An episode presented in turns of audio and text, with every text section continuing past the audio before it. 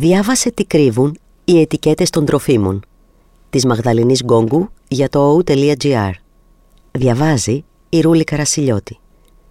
Εσύ ξέρεις να διαβάζεις τις διατροφικές ετικέτες.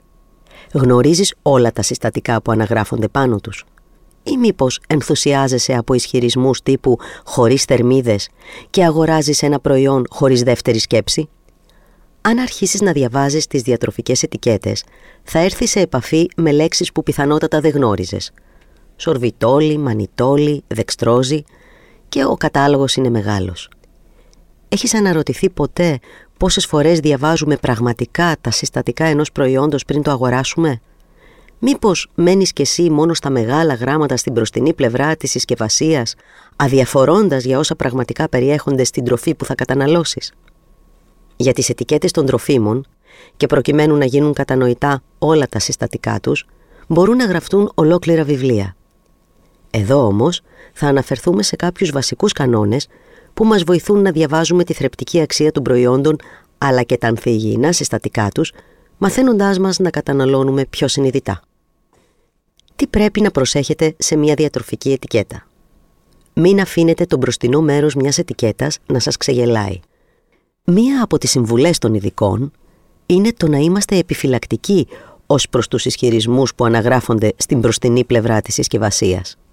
Έρευνες έχουν δείξει ότι η προσθήκη ισχυρισμών σχετικά με το διατροφικό περιεχόμενο ενός προϊόντος μπορεί να επηρεάσει την ικανότητα των καταναλωτών να επιλέγουν πιο υγιεινά τρόφιμα.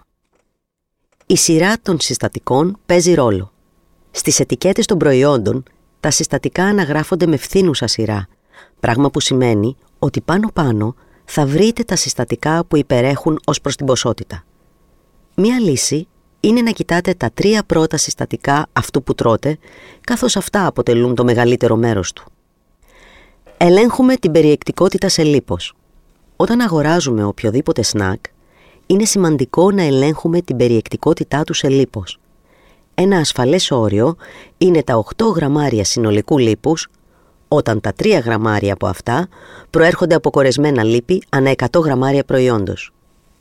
Λέμε ναι στις φυτικές ίνες.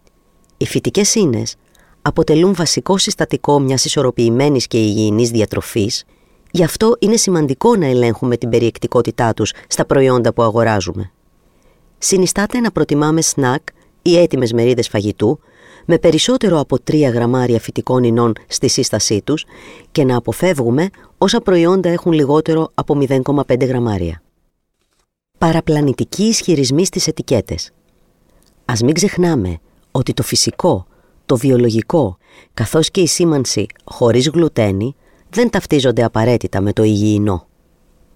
Τι γίνεται με τη ζάχαρη; Τι κρύβει το χωρίς προσθήκη ζάχαρης; Η σήμανση χωρίς προσθήκη ζάχαρης δηλώνει ότι κατά τη διάρκεια της επεξεργασίας ή της συσκευασίας δεν προσθέθηκε ζάχαρη ή συστατικό που περιέχει ζάχαρη. Αυτό ωστόσο δεν συνεπάγεται ένα τελικό προϊόν χωρίς θερμίδες, αφού αυτό μπορεί να περιέχει πρωτεΐνες, λίπος ή άλλους υδατάνθρακες. Μάλιστα, οι τροφές με ισχυρισμούς για τη ζάχαρη συχνά περιέχουν υποκατάστατο ζάχαρης ή γλυκαντικό χαμηλών θερμίδων.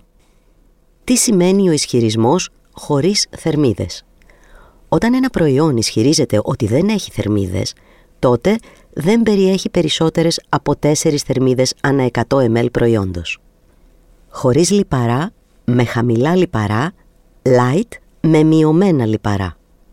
Όπως αναφέρει το WebMD, ιστοσελίδα παροχής πληροφοριών και ειδήσεων που αφορούν την ανθρώπινη υγεία, τα τρόφιμα χωρίς λιπαρά πρέπει να έχουν λιγότερα από 0,5 γραμμάρια λίπους αναμερίδα. Τα τρόφιμα χαμηλής περιεκτικότητας σε λιπαρά πρέπει να έχουν 3 γραμμάρια λίπους ή λιγότερο αναμερίδα.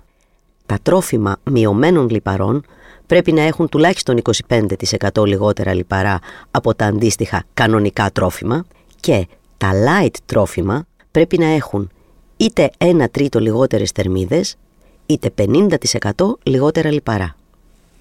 Ας μην ξεχνάμε τα γλυκαντικά που κρύβονται στις διατροφικές ετικέτες. Τέλος, δεν θα μπορούσαμε να μην αναφερθούμε και στα γλυκαντικά, τα οποία έχουν αυξηθεί πάρα πολύ την τελευταία δεκαετία και κρύβονται σε πολλές τροφές της καθημερινότητάς μας.